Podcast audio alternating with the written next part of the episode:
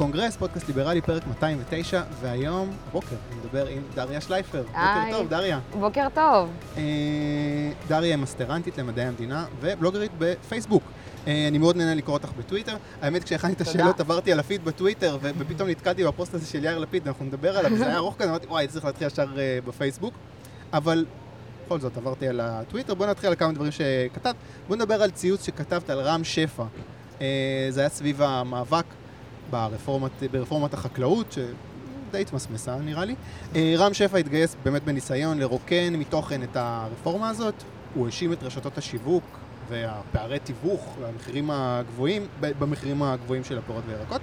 אה, ואת כתבת על זה ציטוט, רם שפע מדגים היטב כיצד פוסט אמת ופייק ניוז הפכו לכלי לגיטימי בשביל לקדם קבוצות אינטרס, אבל כמובן השיח הציבורי והתקשורתי בטוח ששקרים זה בכלל לא פייק ניוז כשמדובר בכלכלה, פייק ניוז הוא פשוט התחשבות באנשים ולא במספרים, כאילו אנשים לא מושפעים מהמספרים האלה, סגור ציטוט. אמ, רם שפע מבחינתי הוא חלק מאיזשהו עניין גדול יותר, העניין הזה ש... יודע, נראה לי, נקבל רושם שאנשים מוצאים את העובדות שמתאימות לנרטיב שלהם. זה בטח לא איזה רעיון אה, חדש. אה, ואם לאנשים קשה לשמוע שחקלאות כחול לבן אומר לשלם יותר אה, בסופר, כי אתה רוצה להאמין שחקלאות כחול לבן זה רק טוב, אז יבוא רם שפע ויספר להם סיפור שזה בכלל משהו אחר, המחירים הגבוהים זה לא בגלל שאנחנו מגבילים את עצמנו רק לחקלאות כחול לבן, זה פערי תיווך, הרשתות אה, שיווק, בעלי ההון הגדולים. השאלה שלי זה אם יש מה לעשות, זאת אומרת, יכול להיות שרוב האנשים באמת מחזיקים בעניין הזה של חקלאות כחול לבן כאיזושהי אקסיומה שאסור לערער עליה, אז מה אם אה, אני רוצה אה, לשלם קצת פחות בסופר? מה אני אמור לעשות כדי להגיע למצב כזה? שאני במיעוט סך הכל, לא סתם מיעוט, מיעוט כאילו, מבחינת רעיון אפילו, אני ב- בעמדת נחיתות. נכון. אוקיי, יש פה, בעצם רם שפע זה מעניין בגלל כמה סיבות. קודם כל, באמת, מה שמעניין זה עניין הפוסט אמת. מה זה בעצם פוסט אמת? זה באמת, כמו שדי קלעת לזה, אנחנו משתמשים או בעובדות, או במיני עובדות, או בדברים שנשמעים לנו כמו עובדות, שבעצם הן לא מוכרחות בכלל, ממש כמו פערי תיווך, שגם אה, אה, עידן ארץ ועוד רבים אחרים ממש הראו איך, איך מתמטית, כלכלית, עובדתית, זה פשוט לא נכון. אבל זה לא משנה, כי זה נשמע לנו טוב. ודברים שנשמעים לנו טוב, דברים שהם אה, קליק בייטים כאלה, דברים שאנחנו מבינים גם היטב, כי הם חלק מהשיח שלנו, אנחנו משתמשים בהם בעצם בשביל להסביר את הדעה שלנו, שהיא כמובן צריכה להיות לטובתם של כולם. וזאת הבעיה שלנו, שאנחנו תמיד בוחרים איזשהו דמון מאוד מאוד מאוד רחוק, כמו האוליגרכים, בעלי ההון, איזשהו אחר כזה שאנחנו לא יכולים לברר מי הוא, מה הוא ומה האינטרסים שלו, אנחנו יכולים בעצם לעצב אותו איך שאנחנו רוצים, אה, ובעצם אנחנו משתמשים בו בשביל לשים עליו את כל הרשע, ואת כל הטוב אנחנו מפזרים בין הדברים האחרים. שזה כמובן עולם מאוד מאוד מאוד מצועצע, אה, ילדותי, וכמובן, שוב, אנחנו טובים ורבים ממני אמרו, זה פשוט לא נכון. אז זה אגב, זה, זה משהו חדש, כי כאילו, מדברים על uh, המושגים חדשים, השיח חדש, אבל זה נראה לי כמו שתמיד היה קיים, לא? פוסט אמת היה, היה, בדיוק זה הנושא שאני כותבת עליו בתזה שלי. אה, פוסט אמת זה, זה, זה, זה שאלה. באיזשהו מידה זה תמיד היה. מה שמעניין בתקופה האחרונה, חלק מזה זה באמת בגלל הרשתות החברתיות, שאנחנו בעצם משתמשים בזה בלי בושה. אנחנו לא מפחדים באמת מכך שאתה יודע, שיבדקו לנו את העובדות, כל הפקט צ'קרס האלה לא באמת משפיעים על השיח הציבורי. א', כי אנחנו יש לנו המון מקום להגיד הכל. כלומר, תחשוב שפוליטיקאי יכול לצייץ פעמיים, שלוש ב- ביום, יאיר לפיד עושה את זה המון, הוא פשוט מצייץ, מצייץ, מצייץ, מצייץ, ובאיזשהו שלב הפייק ניוז שלך ייבלע. אמ, זה לא, פעם החדשות, זה לא שהחדשות יהיו אובייקט... אובייקטיביות יותר, כן? אבל בגלל הצמצום של האינפורמציה, אנשים קצת, קצת זכרו יותר. היום, בגלל שאנשים לא זוכרים שום דבר, ויש לנו את השפע אינפורמציה, שפע של תוכן, שפע של הכרזות של פוליטיקאים, אז בעצם אנשים אומרים מה שהם רוצים. אבל זה לא רק, כאילו, נכון, יש שפע באמת של... את לא יכולה, אם את רוצה לעקוב אחרי החדשות, צריכה יום שלם לשבת uh, מול המחשב. נכון. אבל הכל on the record. זאת אומרת, היום אתה רואה כאילו, עם פוליטיקאים, מאוד קל לבוא לפוליטיקאים, לכולם, ולהגיד להם, אה, תראה מה אמרת לפני שנתיים, אתה אמרת, ועכשיו אתה עושה ההפך. זאת אומרת, כן, אנחנו מוצפים ביותר מידע, אבל גם יותר קל לנו כאילו לבדוק אחורה. יותר קל לנו לבדוק אחורה מבחינה טכנית, מבחינה לוגית, אבל מבחינה מעשית בעצם מעט מאוד אנשים עושים את זה, ותמיד, באופן גם די הגיוני, אפשר תמיד להגיד, בסדר, אמרתי את זה לפני ככה וככה זמן, אבל היום הדברים השתנו, המציאות משתנה, וזה אגב גם נכון. כלומר, זאת אחת הסיבות שאנחנו לא, הפוליטיקאים לא חותמים על חוזה כשהם נבחרים, זה פשוט לא אפליקבילי, אי אפשר לעשות את זה. אז, אז ברור שתמיד אפשר להתחמק מזה או גם פשוט למסמס את זה. כלומר, סבבה, אנחנו אומרים כל הזמן, אה, אמרת ככה או אחרת, לנתניהו אנחנו אומרים את זה הרבה, כן, אבל אמרת ככה וככה, איך אתה עושה עכשיו ככה וככה, וזה בסדר, כי יש לנו דברים אחרים וסיבות אחרות, וזה יותר מדי גדוש. אז זה לא באמת אף פעם אה, הופך לדבר המרכזי. ודבר נוסף שחשוב להבין באופן כללי לגבי השיח פוסט-אמת, זה לא רק הפוליטיקאים, אלא גם האזרחים עצמם. אנחנו עכשיו, כאזרח דמוקרטי, כאנשים שמרגישים מעורבים במידה כזו או אחרת, גם כשזה לא באמת נכון, אנחנו מרגישים שאנחנו צריכים להביא איזשהו say ציבורי. עובדות זה מאוד מאוד מאוד קשה. תחושות זה מאוד מאוד קל. אה, לבחור את הדברים שנשמעים לי נכון, זה דבר שכל אחד יכול לעשות, זה כמעט האקט הדמוקרטי, להגיד מה אני מרגיש לגבי משהו, ואז לפעול לגבי זה. עכשיו, מה הצרה? שאפשר באמת, תחושות זה דבר נכון, כלומר, יש להתייחס, להתייחס לתחושות ברצינות. יש איזשהו סנטימנט בחקלאות כחול לבן שאני יכולה להבין, יש איזשהו סנטימנט בלדאוג לעבודה מקומית, גם כשזה מעקר לנו את יוקר המחיה, כי אנחנו רוצים שלאנשים תהיה פרנסה, כי אנחנו רוצים שאנשים במקום שלנו יתעסקו בעוד דברים שהם לא רק הייטק והדבר ה... זה, אני חושב ב- ב- בעניין של חקלאות זה יותר מכאילו לדאוג לתעסוקה מקומית, בסך הכל לא הרבה אנשים מועסקים בחקלאות. נכון. יש גם איזשהו עניין היסטורי, שכאילו... חלק מהזהות שלנו כישראלים, שמרנו על הגבולות, החקלאים שמרו על גבולות המדינה, כאילו ציונות זה חקלאות, ואתה, וכשאתה כאילו הולך נגד חקלאות, אתה הולך נגד ציונות. Uh, זהו, זה כמובן, אתה יודע, זה, הנוסחאות האלה הן תמיד מאוד מאוד פשוטות. אם אתה מאמין ב-X, אז אתה רשע מוחלט שנגד כל הטוב, uh, שבמקרה הישראלי הציונות היא באמת נתפסת כ... כטוב די קונצנזואלי, אז מאוד מאוד קל להשתמש בזה בתור, הנה, אתה נגד הציונות. באמת, היא... אני, אני, אני, אני לא מתבייש כאילו להגיד, אני די בעד ציונות, כן. כן, כן, כן, בוודאי. לא, בישראלים באופן כללי, אתה יודע, כשאנחנו בעיקר בישראל אנחנו לא מתביישים בזה וזה דבר טוב, וגם, שוב, יש בזה, א', מבחינה אסטרטגית וביטחונית, יש לקחת את זה ברצינות, את העניין של החקלאות, כי באמת יש לנו עניין של גבולות בעייתיים, לא רק במובן הפורמלי, אלא גם ממש במובן הפרקטי. כלומר, שליטה בקרקעות אה, ושליטה, אתה יודע, אפקטיבית בקרקעות, אנחנו רואים מה קורה בנגב. אוקיי? כלומר, יש משהו בשליטה בקרקעות שיש בו איזשהו היגיון, זה לא פשוט, אתה יודע, זה לא פערי תיווך. כלומר, זה לא, זה, זה לא אותה הטענה. אני חייב לתת אבל איזושהי ביקורת אה, עם העניין הזה. בטח. אה, היסטורית, אה, העניין של חקלאות כבאמת משהו של לתפוס שטח ולתפוס גבולות, האילוצים היו פרקטיים, זאת אומרת, זה התחיל לפני ש... ש... שהייתה פה איזושהי ריבונות, ואז אתה לא יכול להקים צבא, כי הבריטים, הטורקים יקפקפו אותך. מה הדרך לתפוס שטח? חקלאות, אתה מקים בית, עושה שדה, שומר על השדה, כן? אתה לא שומר עכשיו על איזשהו גבול, אתה שומר על השדה. נכון. וככה, ככה רישתו את הגבולות של ה... כן. הקיבוצים. ואני חושבת, ואני חושבת שאפשר להבין למה זה משמעותי, האתוס הזה. כן, הסיפור הזה בתוך הסיפור היהודי. מהרגע שקמה המדינה זה לא רלוונטי יותר, כי עכשיו יש צבא. אמ, שמע, אפשר, שוב, מבחינה, מבחינה לוגית, מבחינה הגדרתית וכו' וכו', אתה צודק לחלוטין.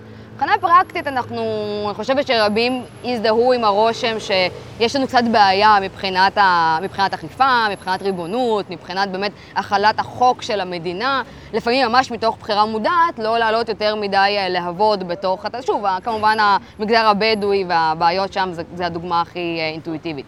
אבל שוב, שים לב שאנחנו עכשיו מדברים על זה בצורה לגמרי אחרת, בצורה הרבה יותר מורכבת, שאנחנו רואים שיש לנו כאן אתוס מסוים, שהוא כן, יש בו את היתרונות שלו, כי אתוס זה חשוב, זה חשוב לשיח המשותף, לתחושה משותפת, למשהו לספר, להמשיך לספר עליו כעם שיש לו, אתה יודע, זהות, במיוחד כאשר הזהות היהודית כל כך מושרשת בדתיות, אז החילוניות צריכה לחפש הרבה יותר קשה סיפורים.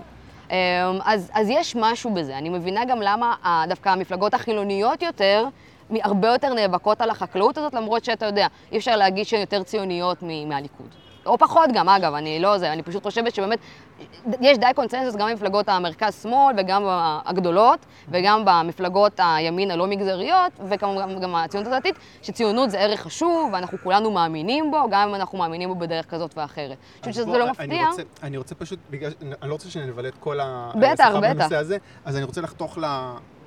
אוקיי, אז מה הפתרון? אז זהו, אז מה הפתרון? אז הפתרון הוא מה שאנחנו עושים, שזה מאוד מאוד מאוד קשה ומאוד מאוד מתיש ומאוד מאוד לא אפקטיבי, אבל ההתמדה כאן זה, זה באמת, ההתמדה כאן זה, זה שהמשחק, זה להמשיך, אה, זה להמשיך לדבר, זה להמשיך להיכנס למקו, ל, לכל מיני עמדות מפתח, זה להמשיך להפיץ שיח כזה או אחר, זה אפילו לדבר עם אנשים בעבודה שלנו של למה לדעתך יש יוקר מחיה? והם לא, והרבה פעמים אני שמתי לב שהסיבות שלהם זה, הצרכן הישראלי לא חכם, או אנחנו פראיירים. אין להם מושג באמת מה הולך. אני לא, את יודעת, אני לא, אני יושב בארוחת צהריים, אני להפך, ברגע שמדברים על פוליטיקה, אני כבר למדתי עדיף להיות בשקט. כן, וזה הטעות, סליחה שאני אומרת את זה ככה, אבל זאת השגיאה שלנו. כי, כי זה קשה מאוד להיות, אה, אתה יודע, סוכן שיח כלשהו, ואתה לא צריך להיות עם אלפי עוקבים בשביל זה. גם זה משלהב יצרים, זה משלהב את צעקות, וזה עלול להזיק לי בעבודה בצורה נכון, כזאת. נכון. אה, להיות, אה, עכשיו אני אשמע כמעט רומנטיקנית, אבל להיות איש של אמת זה, זה מטלה קשה. זה, יש בה נטל בלתי רגיל, ו- וזה קשה מאוד להסביר את זה בצורה מורכבת, וזה קשה להיות נגד הפוסט אמת, ולדבר במורכבות, ולהבין את הצדדים השונים, אבל אין מה לעשות, אין פתרון. הפתרון זה להתמיד ולטפס לאט לאט לאט, למרות שכל הדברים שאמרת, זה עלול לפגוע בנו, חברתית, משפחתית, פוליטית, אפילו אישית, במובן שאתה יודע, אתה תמיד מרגיש איזשהו מתח כזה ואיזשהו עול כזה, שהוא בלתי נסבל כמעט.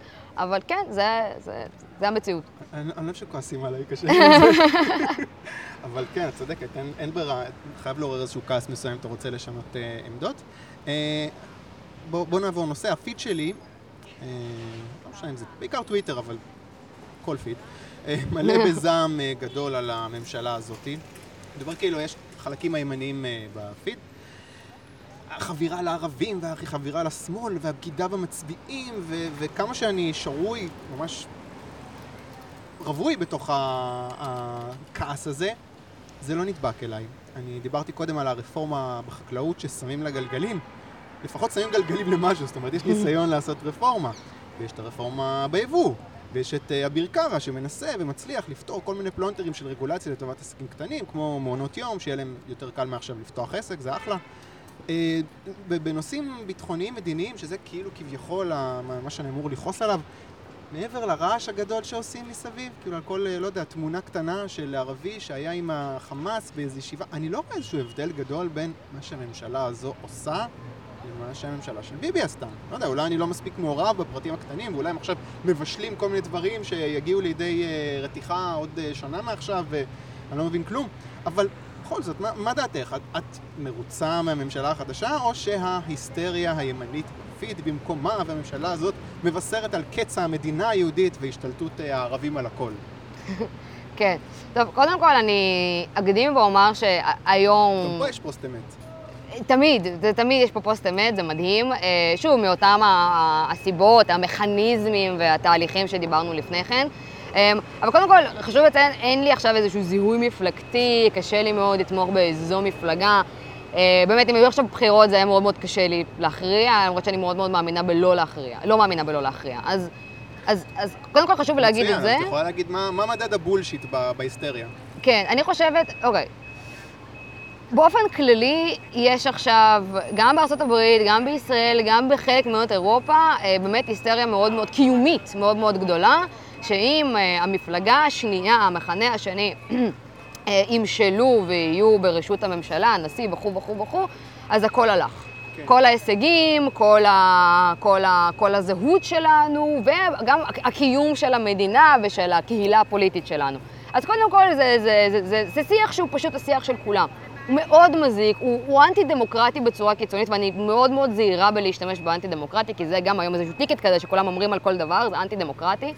אה, זה כמו פשיזם, זה פשוט להגיד רע, בלי שזה באמת אה, קשור באמת לדמוקרטיה או לפשיזם. אז למה זה אנטי-דמוקרטי? זה אנטי-דמוקרטי כי דמוקרטיה במהותה חייבת להכיל לגיטימציה לשלטון מהצד השני. אם אנחנו לא מכילים את זה, אנחנו בהגדרה לא דמוקרטים. עכשיו, זה לא אומר שהשלטון השני לא יכול להזיק. הוא בוודאי יכול להזיק בתחומים כאלה ואחרים. דבר ראשון, אני אגיד משהו, בדרך כלל כשדברים רעים מאוד פורצים, קשה לנו מאוד לחזות את זה. אה, זה דבר ראשון. ודבר שני, בדרך כלל כשזה קורה, זה קורה ברגע האמת. אז כשאנחנו מאוד מאוד מאוד, אתה יודע, דואגים לגבי הקיום של המדינה, חייבים לזכור שבדרך כלל, אתה יודע, זה הילד שצעק זאב זאב, אנחנו אף פעם לא יודעים באמת מתי הזאב הגיע, כי כל הזמן צועקים זאב, מתי שהוא מגיע, זה נכון. אבל אם אנחנו ממשיכים לצעוק כל הזמן זאב, זאב, זאב, זאב, זאב, אנחנו לא נוכל לזהות אותו, ואנחנו גם נהיה אדישים לקריאות האלה. אז, אז, אז קודם כל, מראש הייתי אומרת, תמיד להיות מתון, אנחנו רואים, ארה"ב לא נפלה בגלל טראמפ, וישראל לא נפלה בגלל ביבי, וכנראה ישראל לא תיפול uh, בגלל הממשלה הזאת, וארה"ב לא תיפול בגלל ביידן, למרות שכל אחד עושה את הבעיות שלו, תמיד יש בעיות, וכמובן אגב הקריאות האלה גם היו לפני, עם רייגן וכו', כלומר, תמיד יש את הקריאות האלה. כן, מדי פעם יש היטלר. כלומר, זה קורה, זה יכול לקרות, אבל, אבל אנחנו גם הרבה פעמים לא נדע שהוא קורה, אבל חייבים לזכור שגם עם היטלר וסטלין, זה... כל כך פרטיקולריות היסטורית, עם תנאים היסטוריים כל כך ספציפיים, שהדבר היותר טוב שאנחנו יכולים לראות גם מהספרות האמפירית במדע המדינה, שאם אנחנו שומרים על קולות נמוכים, על לגיטימציה כללית לשחקנים הלא מאוד מאוד קיצוניים במערכת, אנחנו שומרים על המוסדות הדמוקרטיים שלנו, אני חושבת שזה הדבר הכי חשוב. אז המוסדות הדמוקרטיים וכמובן על הקיום המדיני שלנו. אתה, אני, אני נתקעתי על העניין הזה של אנטי דמוקרטי. כי, כי קשה לי עם הגדרה של אה, דמוקרטיה מעבר להכרעת הרוב. כי, כי אומרים, באמת, אומרים אה, דמוקרטיה זה הכרעת הרוב, ותמיד מוסיפים תוך התחשבות במיעוט. כן. שזה כאילו סוג של אה, אה, אה, לתת לגיטימציה לצד השני, כאילו התמונת אה, ראי של זה. תמיד כאילו יש את העניין הזה של הרוב מכריע, אבל גם צריך להתחשב באלה שלא הצליחו להכריע, ואלה שלא הצליחו להכריע צריכים להתחשב ברוב וכל זה. אבל זה בעיה, כי לדעתי דמוקרטיה זה איזושהי צורה מעודנת כזאת של... אה, יודעת, אה, אנחנו לא נסדר עכשיו את כל הסכסוכים שלנו במלחמה, אז נעשה הצבעה וזה מספיק טוב. נכון. וגם העניין של התחשבות במיעוט, מי קובע מה זה התחשבות במיעוט? הרוב. ולכן זה כאילו, זה לא שהמיעוט עכשיו יחליט מה זה התחשבות בנו. אז זה כאילו, למה לא להסתפק רק בהכרעת הרוב? כי היא קצת פיקציה, קודם כל.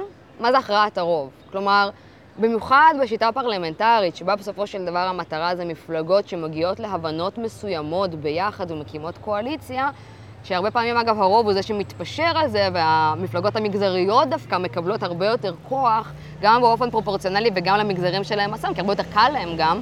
אז, אז קודם כל זה קצת פיקציה. הייתי מגדירה דמוקרטיה לא בתור הכרעת הרוב, אנחנו לא מצביעים כולנו, אנחנו לא אתונה עם המיעוט הזה של האזרחים שמצביעים ומכריעים ביחד, כן? שגם קשה לי להאמין שכולם היו מאוד מאוד מדינאים, שמבינים בפוליטיקה, באמת יודעים מה הם עושים ולא זורמים בסיעות שלהם. לא משנה, החליטו.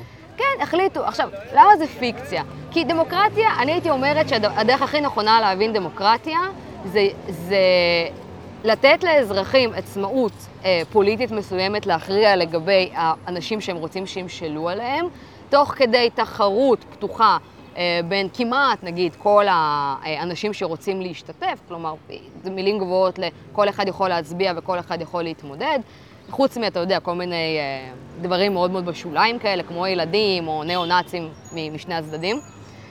כאילו, ילדים לא יכולים להצביע וניאו-נאצים לא יכולים, אה, לא יכולים להשתתף במרוץ הדמוקרטי, אבל בגדול, ו- ותוך כדי שאנחנו מנסים להגביל את הכוח של הממשלה. זה דבר מאוד מאוד מאוד חשוב שבכל התיאוריה הדמוקרטית, בכל השיח, בכל האבות המייסדים של הדמוקרטיה בשלוש מאות השנים האחרונות, ועוד לפני זה, כשדיברו על רפובליקות וכו', אנחנו לא מדברים בדיוק על הכרעת הרוב, אנחנו מדברים על כך שאזרחים יכולים להשתתף. הכרעת הרוב, במידה רבה, זה איזשהו פועל יוצא של השתתפות של אזרחים. אבל, אבל ברגע שאת מרחיבה ומרחיבה את, ה, את, ההרחבה, את ההגדרה של דמוקרטיה, אז כאילו עוד אנשים משתתפים במשחק הזה. אז עכשיו יבוא שופט ויגיד, כן, דמוקרטיה זה גם שאנחנו שומרים על uh, זכויות מסוימות. זה, זה נשמע טוב. בטח נכון. להרבה דברים, כאילו... כאילו... נכון, נכון, אבל זה... ברגע שהגדרה מתרחבת, הכל יכול להיות דמוקרטיה. נכון, בגלל זה, בגלל זה אני לא אמרתי שזו הגדרה אינסופית, אני חושבת שפחות או יותר, אולי לא באופן המלא ביותר, אבל זה פחות או יותר ההגדרה. כלומר, אנשים שיכולים להשתתף במשחק הפוליטי הן כמצביעים והן כמתמודדים, ומוסדות שיש להם איזונים ובלמים מסוימים, כלומר, אנחנו לא מצביעים לשליט אחד כל הזמן, אנחנו מקיימים איזושהי הפרדה בין הרשות המחוקקת, המבצעת, השופטת, ואגב, אנחנו לא מדברים על זה, וגם הרשות הרביעית, שזה הרשות הבירוקרטית. שזה עכשיו אנחנו מדברים על... היא מאוד מאוד חשובה, ואיכשהו אנחנו לא מדברים עליה, כי הייתה קצת לא רלוונטית בעבר, אבל היא מאוד רלוונטית היום, ואנחנו לא מתמודדים איתה. שאגב, בישראל אנחנו רואים היטב כמה הרשות הרביעית הזאת, שאנחנו לא מתמודדים איתה, לא מבחינה אינטלקטואלית, ולא מבחינה פוליטית, ולא מבחינה אה, עיתונאית, אמ, אנחנו פשוט נותנים לרשות הזאת כוח לא פרופורציונלי. זו פעם ראשונה שאני שומע כאילו את המושג הזה כרשות נפרדת. כשאמרת רשות הרביעית הייתי בטוח שאת מדברת, לא יודע, תקשורת? אה, יש כאלה שקוראים לתקשורת הרשות הרביעית. לא, לא, לא, אני רוצה שנישאר ברשות הבירוקרטית. אבל דווקא אני חושבת, שוב, זה, זה, זה, זה לא, אני בטוחה שאני לא היחידה שחשבתי, אבל זה איזשהו רעיון שאני מנסה לקדם, שבעצם יש לנו רשות רביעית. במוסדות הדמוקרטיים המודרניים, שזה הרשות הבירוקרטית המבצעת בפועל בעצם, כי בעצם מה שר עושה? הוא אומר בגדול, אני רוצה לעשות רפורמות כאלה ואחרות. אבל המדינה המודרנית היא כל כך רחבה, מסורבלת, מורכבת, שקשה מאוד להגיד שבאמת השר מטפל לך בכל העניינים, כי זה אין ספור עניינים, ומעבר לזה הוא לא יכול באמת להשתלט על כל התחומים שיש במדינה. כלומר, יש לנו כוח אינרציה משמעותי, שהוא רק הולך ותופח ומקבל החלטות, חלקן חשובות מאוד, חלקן, אה, חלקן יכולות להיות בעייתיות מאוד. שר הוא צריך להיות בעצם מעין מפקח, ואתה יודע, כמו... כמו קפטן של ספינה, כן? אבל, אבל זו ספינה ענקית, וברגע שהיא יותר ויותר ויותר גדולה, אז קשה לו הרבה יותר להגיד לאן הדברים הולכים. ואם אנחנו לא מתייחסים אליה בתור רשות רביעית, ז, זאת בעיה, כי אנחנו לא יכולים אז לדעת איך להתמודד איתה. שאני אבין, אני אחדד את הטענה. אה, בעצם, בעולם אידיאלי במרכאות, אז הרשות הזאת לא צריכה להיות קיימת, צריכה להיות חלק מהרשות המבצעת. את בעצם מדברת על מצב שהרשות המבצעת לא יכולה לבצע כי לרשות הבירוקרטית יש איזושהי עצמאות? זה טוב ורע, אגב, שהיא לא יכולה לבצע. כלומר, שים לב שזה תמיד יכול להיות טוב וזה גם יכול להיות רע. מצד אחד זה, זה טוב שהיא לא יכולה לבצע כל מה שהיא רוצה, כי זה שוב, זה חלק ממערכת האיזונים והבלמים. דמוקרטיה, אחת מהסיבות שהיא, שהיא כל כך קסמה ללוות אנשים זה שאנחנו יכולים לחיות בקהילה פוליטית שבה לא כופים עלינו הכל. יש לנו חירות בעצם מסוימת לפעול כ- כבני אדם. זו בעצם התפיסה הליברלית הקלאסית, שהייתה מאוד מאוד פופולרית והשפיעה על העולם שלנו בצורה מאוד משמעותית. אמ, אז, אז קודם כל יש בזה משהו טוב, אנחנו תמיד מסתכלים על הרע של זה, אבל יש בזה גם משהו טוב, זה דבר ראשון. דבר שני שיש בו משהו טוב זה ש... דמוקרטיה חייבת חילופי שלטון, וחילופי שלטון יכולים מאוד מאוד לזעזע את המערכת. במיוחד כשאנחנו מדברים על חילופי שלטון קיצוניים, ובגלל שאנחנו, אתה יודע, רשות הרווחה, אה, מבחינה היומיומית, כן, של רפורמות כאלה ואחרות לגבי אנשים נכים, אם לא יהיו אנשים שידעו באופן שוטף את העבודה ואת הצרכים ואת הנהלים, אנשים יכולים מאוד מאוד להיפגע מזה במערכת המודרנית. אז קודם כל חשוב לציין שזה מורכב, כלומר יש בזה גם דבר טוב. הדבר הרע של זה לדעתי זה באמת עניין של חוסר מודעות. ובגלל שיש חוסר מודעות, השרים לא, אין להם מושג שקוראים לו אחריותיות, accountability. כלומר, הם באים ומדווחים לנו מה אני עושה במשרד, איך אני משתף פעולה עם ה... עושים את זה קצת, במיוחד עם המנכ"לים של המשרד, מה אני והמנכ"ל של המשרד עושים, אבל זה חייב להיות הרבה יותר בשיח, אין לנו מה לעשות עם זה. כלומר, אין באמת איך לשנות את המערכת הזאת יותר מדי, רק להיות מודעים לא עליה. מה הבעיה עם הרשות הבירוקרטית, שכאילו... מה הבעיה עם מצב שבו הרשות הבירוקרטית, לא יודע, חזקה מדי? דומיננטית מדי? ש... זה המצב כרגע? כי את אומרת אין שיח, זה... מה הבעיה? אמ, באופן כללי, בתור אזרחים, יש לנו איזושהי תפיסה שאנחנו צריכים להיות מודעים למה שהולך, כי אם אנחנו לא נהיה מודעים למה שהולך, ההכרעות של... שוב, במידה סבירה כמובן, כן? אני יודעת שהיום סביר זה מילה, מילת גנאי כמעט, אבל אני מאמינה, יש, יש כוח במילה סביר. אמ, במידה סבירה אנחנו צריכים לדעת בגדול מה הולך לנו. אה, בשביל ש... שוב, בשביל שאנחנו נדרוש בעצם דין וחשבון מהפוליטיקאים שלנו. אז זה דבר ראשון אה, שיש בו בעייתיות. הבעייתיות השנייה זה, אנחנו לא מבינים את אה, יחסי הכוחות. כלומר, אנחנו דורשים שינוי, נכון? זה שינוי, זה, אנחנו, זה, זה, זה, זה מילה מאוד סקסית היום, אנחנו כל הזמן רוצים כולם רוצים שינוי, גם זה מאוד מאוד יפה. וכמה שיותר וכמה שיותר מהר. אבל אנחנו לא יכולים להבין את הדינמיקה הפוליטית שלנו אם אנחנו לא מבינים את, ה, את, הכוח, את כוחה של הרשות הרביעית, לטוב ולרע. ודבר אחרון... אני, אני, אני אנסה אולי דרך דוגמה. כן. אני עכשיו רוצה להעביר אה, אה, שינוי. אני חושב שיש קונצנזוס עם הורים שצריך לעשות משהו בנוגע ללוח חופשות. שבאמת כן. שרן השכל עכשיו מנסה להריץ את העניין הזה, אה, של בוא ניקח חודש אחד מהחופש הגדול, ונשים אותו קדימה. זאת אומרת, נשים אותו החל מספטמבר, היא רוצה לעשות את זה החל מא' בתשרי, כדי שזה יצא על החגים. כן. שינוי, אולי למעט המורים שכולם אה, בעדו. מה, הרשות הבירוקרטית היא עכשיו חלק מהמשחק הזה? לא מספיק שתהיה הסכמה של הרשות המחוקקת והמבצעת? היא חייבת להיות. כי, כי שוב, זה, זה, זה, זה חמוד מאוד לחשוב על, אתה יודע, על, אה, יש נחליט עכשיו וכולם מסכימים, אבל, אבל המערכת המודרנית, אוקיי, בוא נגיד את זה אחרת. המדינה המודרנית היא גדולה ומסואבת והיא בכל מקום. לטוב ולרע, כן? כלומר, מצד אחד זה מביא לנו סדר, ויש לנו למי לפנות תמיד, אבל מצד שני, זה, זה, זה, זה, זה אתה יודע, מאוד מאוד דומה לאינפורמציה. ברגע שיש כל כך הרבה עודף, מאוד מאוד קשה לעקוב אחרי זה ולהשפיע על זה. אז זה חייב להיות שם. כלומר, אתה לא יכול לסדר בלי המערכת הזאת, כי אתה לא יכול לנהל מערכת כל כך מסורבלת בלי פקידים. פשוט בלתי אפשרי. זה כמו כן נמלים. בלי כל כך הרבה נמלים אי אפשר, אי אפשר, אי אפשר לשמור על הקן, זה פשוט בלתי אפשרי. Mm. אז זה דבר ראשון. דבר שני, שים לב שהוועדים הם לא בדיוק הרשות ה... הם לא בדיוק הבירוקרטיה. ועדי עובדים זה משהו אחר לחלוטין, זה שחקן אזרחי, אה, כאילו, אמור להיות, כן? נו, אז זהו, הכוח שלו. זהו, זה, זה נראה לי השחקן העיקרי שהתנגד לשינוי כזה. נכון, אבל הם לא בירוקרטים. שים לב, זה לא הרשות הרביעית. כלומר... אז עוד פעם, מה הבעיה עם הרשות הבירוקרטית? שכאילו, יאללה, תתפרעו, איך זה מפריע לי כאזרח? איך זה מפריע לי? אני מודע לזה, אני מכיר את הנושא, מה זה מפריע לי בחיי היום-יום? אם אתה יודע שיש לך איזשהו שר שלא יכול לבצע את המדיניות שלו בגלל כל מיני חסמים, פוליטיקות פנימיות שקורות בתוך הרשות הרביעית הזאת של הבירוקרטית, זאת בעיה. כלומר, וזה משהו, וזה משהו שהשר צריך לחשוב עליו בתור נהלים מסוימים, זה ממש, זה מאוד מאוד דומה לחברה כלשהי, כן? שאם מגיע מנהל כלשהו, אבל כבר יש פוליטיקה ארגונית פנימית, כבר יש אנשים שמקבלים החלטות באופן פורמלי ובלתי פורמלי, ואז הרבה פעמים הוא לא יכול לבצע רפורמות מאוד מאוד קלות לביצוע, אה, אבל שיש להם התנגדות פנימית. יש לך איזושהי דוגמה בראש, כאילו נתקלת באיזושהי סיטואציה ששר לא הצליח לקדם רפורמה מסוימת, אה, כן, זה זה. אה, לא עולה לי עכשיו משהו שהוא לא המערכת המשפטית, שזה סוג אחר של פקידים. אה, אני, אני יודעת שלמשל ב... כשהיה את, את הניסיון, נראה לי חוקקו את זה, של אה, להגן על, אה, על שורדות זנות ו, ולאסור על זנות וכאלה, נראה לי אסור עכשיו להיות זנאי, שזו מילה פמיניסטית שאני מעמידה בה לצרכן זנות. אז אני זוכרת שהיה שם איזשהו סיפור מסוים על זה ש... מבחינת האם להגדיר את זה כעבירה פלילית או עבירה מנהלית, הסיפור היה בעיקר סיפור פנימי, פנימי של, אה, של כל מיני אה, משרדים שונים. וזה דרסטי לחלוטין מבחינת האכיפה ומבחינת רמת הנזק ורמת העונש שאתה יכול בעצם להביא למי שעובר לעבירה.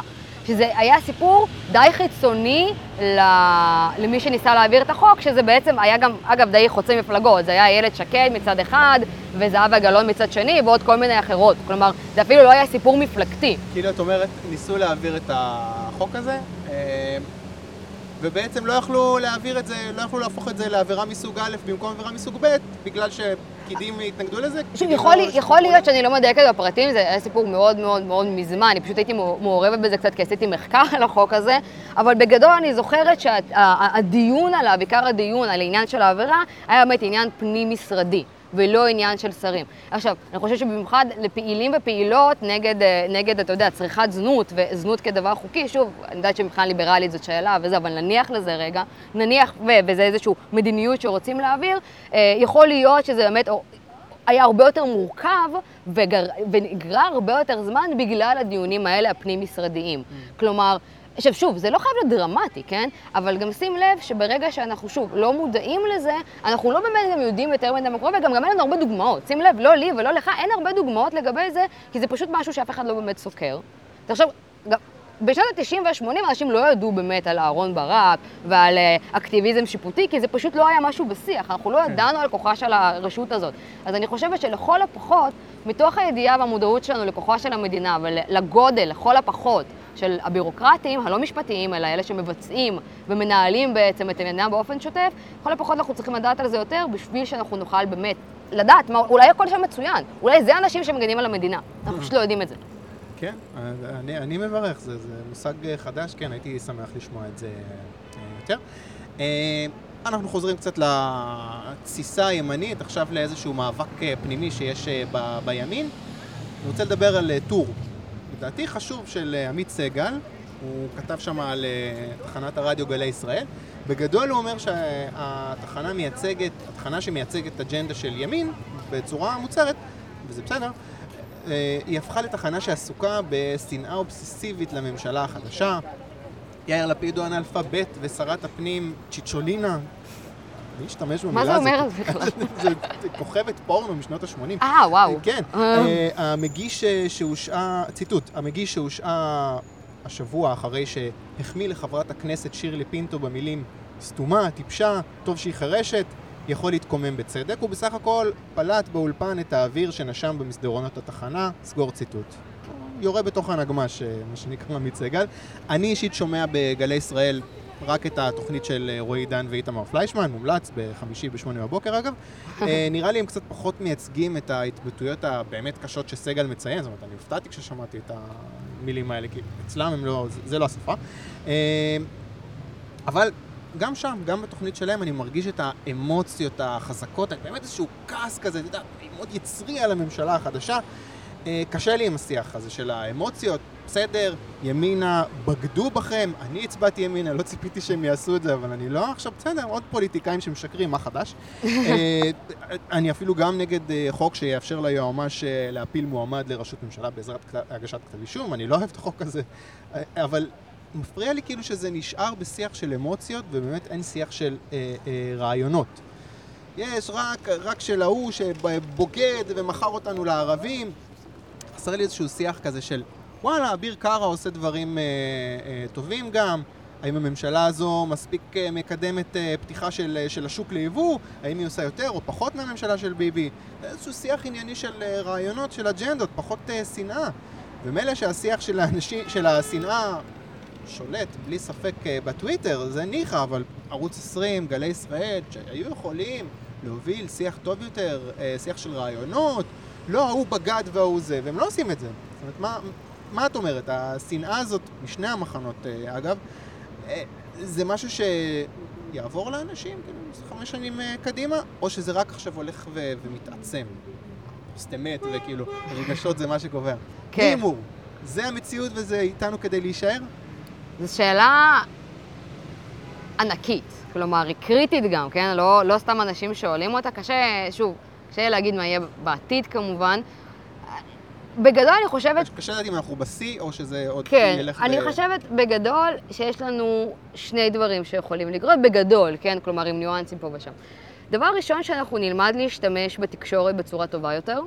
כלומר, אני חושבת שיותר ויותר אנשים מרגישים את המצוקה של הרשתות החברתיות, ואיך זה מעלה יותר זעם, ואיך כל הפיד מלא בשנאה וברעל, וזה מתחיל להכביד, זה מתחיל להכביד עלינו באופן מודע כבר.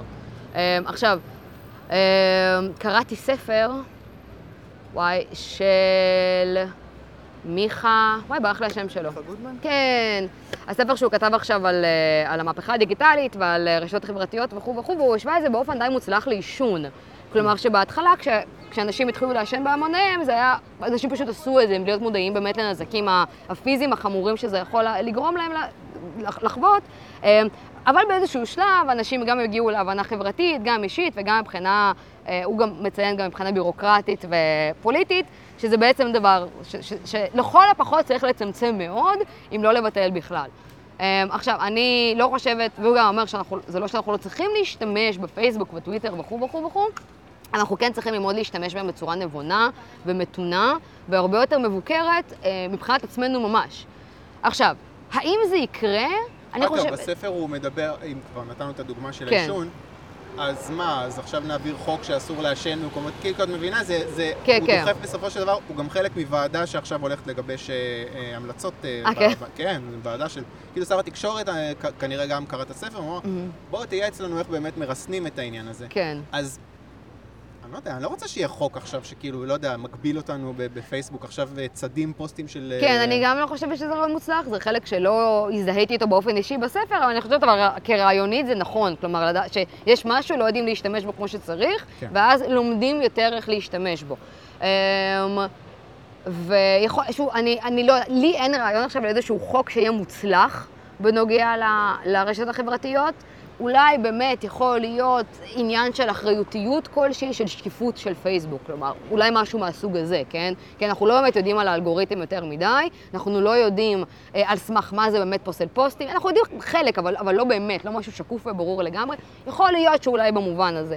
וגם, אני חושבת שזה לא הדבר הבאמת דרמטי. הדבר הדרמטי זה בסופו של דבר שאנחנו נלמד איך לעשות את זה כמו שצריך או לא כמו שצריך. יכול להיות שזה יקרה, כי אני חושבת שאנשים לא שמחים עכשיו. הם לא... הם, מאוד מעניין אותנו להיכנס לטוויטר ולפייסבוק, אבל זה לא, זה לא מאורע משמח יותר מדי.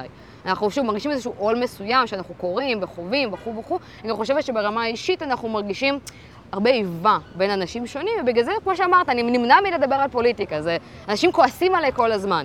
אה, וזה לא רק עליך כמובן. אז אני חושבת שיכול להיות שיהיה איזשהו משהו בסגנון שבאמת יתחיל לרסן אותנו באופן טבעי, אתה יודע, כתנועת מטוטלת מסוימת. אה, זה בוודאי לא יהיה מהיר, אם זה יקרה, וגם אני לא מדי אופטימית. כלומר, אה, יכול להיות שבסוף, אתה יודע, בועת השנאה תתפוצץ כי נתעייף ממנה, אבל באמת יכול להיות שזה ייתן לנו יותר ויותר קר לדבר, לתנועות קיצוניות יותר, לפעולות קיצוניות יותר, אה, לאלימות אפילו. אה, זה, זה באמת יכול לקרות, ואני חושבת שאם אנחנו, במיוחד כפרטים, לא נתחיל לרסן את עצמנו מעט, אה, לא בלתי סביר שאנחנו נגיע לבאמת מצב פוליטי וחברתי מסוכן יותר. אמ, טוב, באמת, אני, אני, עברנו לפייסבוק ואני שמח, שני דברים. אני קודם כל, אני חייב להגיד את זה, כי, כי יש, יש איזה שיח מאוד אה, רחב אה, בנוגע לפייסבוק. אני בכלל לא נכנס כאילו לעניין הזה של שהרבה שמובילים את השיח נגד פייסבוק, הם נפגעים באופן ישיר בכיס שלהם מפייסבוק ולא מדברים על זה בכלל. כאילו לא מדברים על זה בכלל ש... וואלה, אם לא היו, לא היו אוכלים לכם את הנתח של הפרסום, כנראה שלא היית- לא היה לכם כזה בעיה עם אה, פייסבוק. אוקיי. טיפסתם כאילו על העץ הזה של אה, אנחנו מוסריים, אנחנו רוצים להפוך את החברה לטובה יותר. דה מרקר, ואני שומע ברדיו, וכאילו יש שיח מאוד חזק נגד פייסבוק בכיוון הזה. ואני גם חשוב לי לציין שכאילו, פייסבוק עושים גם הרבה דברים טובים. כל המעט שיח ליברלי שיש בארץ, חייב הכל כאילו לרשתות חברתיות, זה לא היה קורה כן. האנשים לא היו מוצאים אחד את השני, הפוסטים לא היו עולים, השיח לא היה מתפתח. לא, לא הייתי עושה פודקאסט, פודקאסט הזה, למי אני אעשה אותו? איפה, איפה אני אשים את זה? מה, אני אשלח את זה לרדיו, אה, לרשת ב' בעולם. האלטרנטיבי בלי, בלי אה, אה, אה, פייסבוק? אה, אבל כן, אני מבין את, ה, את הנזק הזה, זה, זה באמת אה, משהו מעיק.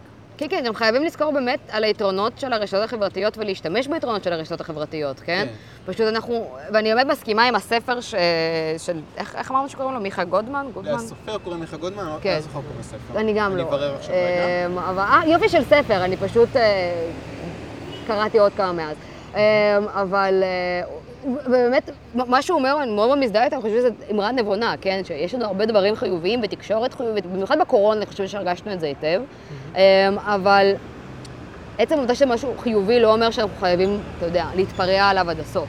ומעבר לזה, אגב, חייבים לזכור שזה נכון, הרבה יותר קל לתקשר בפייסבוק וכו' וכו' וכו', אבל אנשים הובילו רעיונות משוגעים עוד הרבה לפני. כלומר, אנחנו חייבים לזכור שאנחנו קצת מתמכרים לקלות של זה, מבלי לחשוב על המחיר שזה גובה מאיתנו. אבל בוא נגיד את זה ככה, הקומוניסטים היו מאוד לא לא פופולריים באמת ברוסיה וכו', זו הייתה קבוצה די, די מצומצמת ביחס לזה, והייתה להם יכולת התארגנות בלתי רגילה גם לפני כל זה. עכשיו, אני לא, לא אומרת ש, ש, ש, ש, ששוב, לא יותר קל בעולם שלנו, ויכול להיות שאפילו העולם, בגלל הגודש הזה, זה באמת גורם לנו קצת, באמת, גם איזה שהם איזונים ובלמים מסוימים, שזה תמיד טוב, אבל אנחנו חייבים לזכור שיש לנו עוד דרכים לתקשר, ויכול להיות שאם אנחנו באמת נתחיל לתקשר בדרכים שהן באמת יותר אישיות, יותר פנים מול פנים, יותר כנסים, יותר דברים שגם עכשיו, בגלל הקורונה, אנחנו ממש מרגישים שהם בלתי ייאמנים, אבל אני חושבת שעצם העובדה שאנחנו כל הזמן מתקשרים דרך מסכים, היא אחת מהסיבות, בלי שום ספק, שאנחנו מרגישים שאנחנו יכולים פשוט לשנוא אנשים בפנים. ואז אז חשוב לדעת, כן, יש את היתרונות שלו, אבל אני חושבת שאנחנו צריכים יותר ויותר ליזום, וזה באמת מה שאני חושבת מתישהו לעשות, באמת קבוצות דיון, מפגשים, כנסים, שהם הרבה יותר קטנים, לא, לא, לא חד-שנתיים, שבהם אנשים מדברים אחד עם השני, זה הרבה יותר כיף, אנשים אוהבים לדבר אחד עם השני, וזה גם ממתן ומאזן, וגורם לאיזושהי אנושיות מסוימת בשיח, ואני חושבת שזה חשוב לזכור את זה. אה, אני מסכים, הספר כמובן קוראים לו מהפכת הקשב, ואני רוצה כן שנחזור רגע לערוץ 20 ולגלי ישראל, כן. כי מילא ההמונים, אה,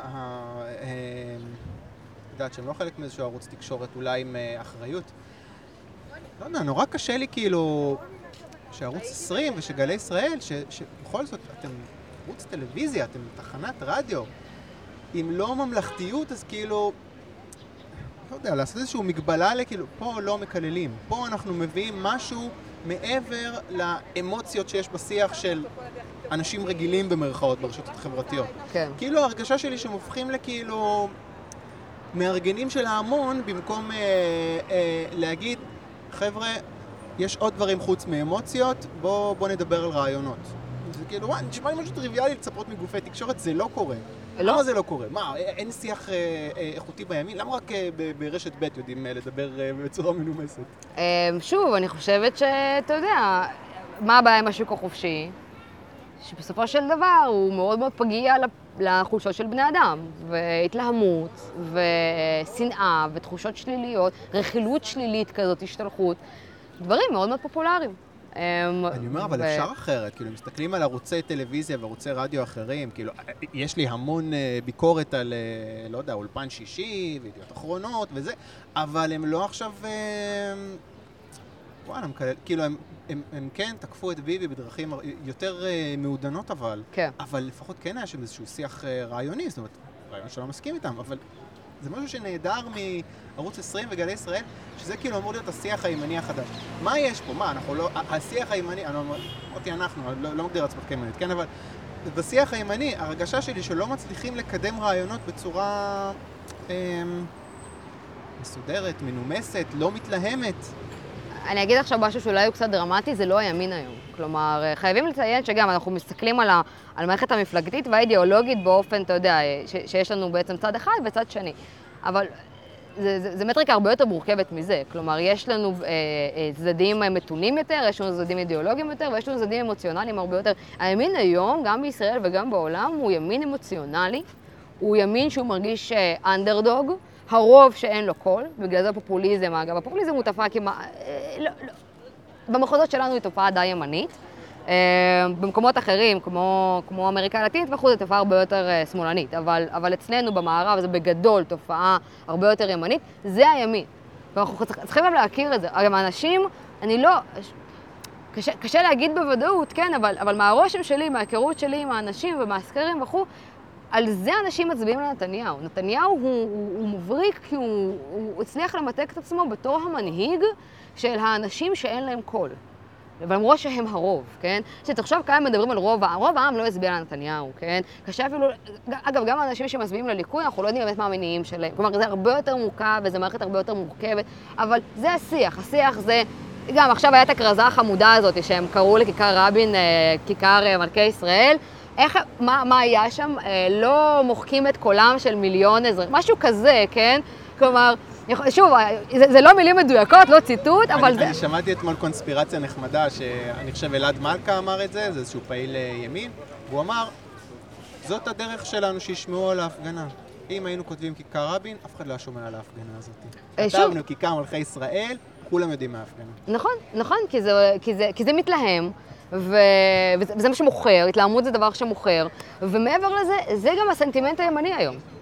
כלומר, אם הסנטימנט השמאלני זה, זה להרגיש שהם איכשהו מגינים על הדמוקרטיה, ששוב, אני לא בטוחה שהוא נכון בכלל, כן? אני לא מזדהה עם הסנטימנט הזה, אבל אם זה אנחנו מגינים על הדמוקרטיה, אנחנו מנסים לשמור על שפיות. שוב, יאיר לפיד הוא גאון, הוא לוקח בדיוק את המסרים שעובדים בדיוק על הסנטימנט השמאל-מרכז, ושוב, גם בעולם, באירופה, בארה"ב, זה מאוד מאוד דומה הסנטימנט הזה, ומשתמש בו בישראל, עובד היטב, על מה בדיוק מגינים, מה בדיוק הסוכרת, אף אחד לא יודע, כן? אבל זה הסנטימנט, וזה עובד היטב. הסנטימנט הימני הוא לא רעיונות.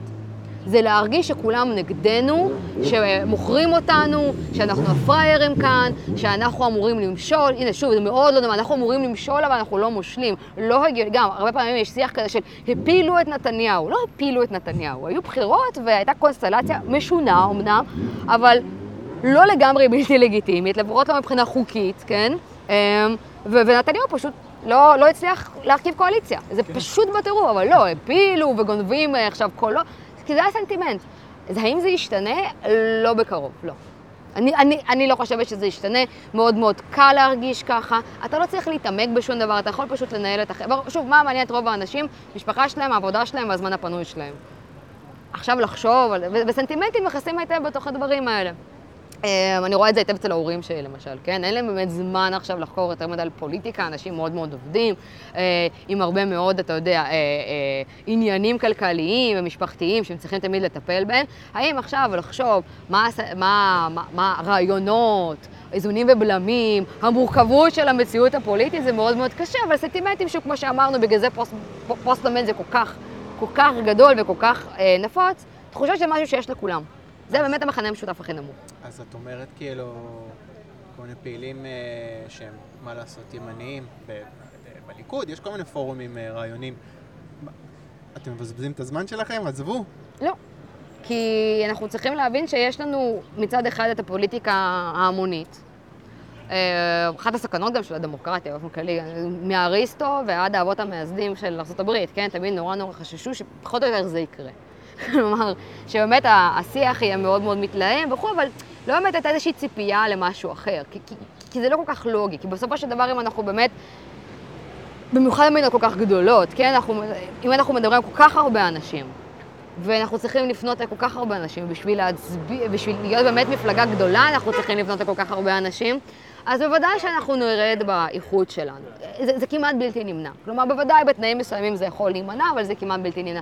אבל יחד עם זה, זה לא, בגלל זה דמוקרטיה ופוליטיקה זה לא פשוט הכרעת הרוב.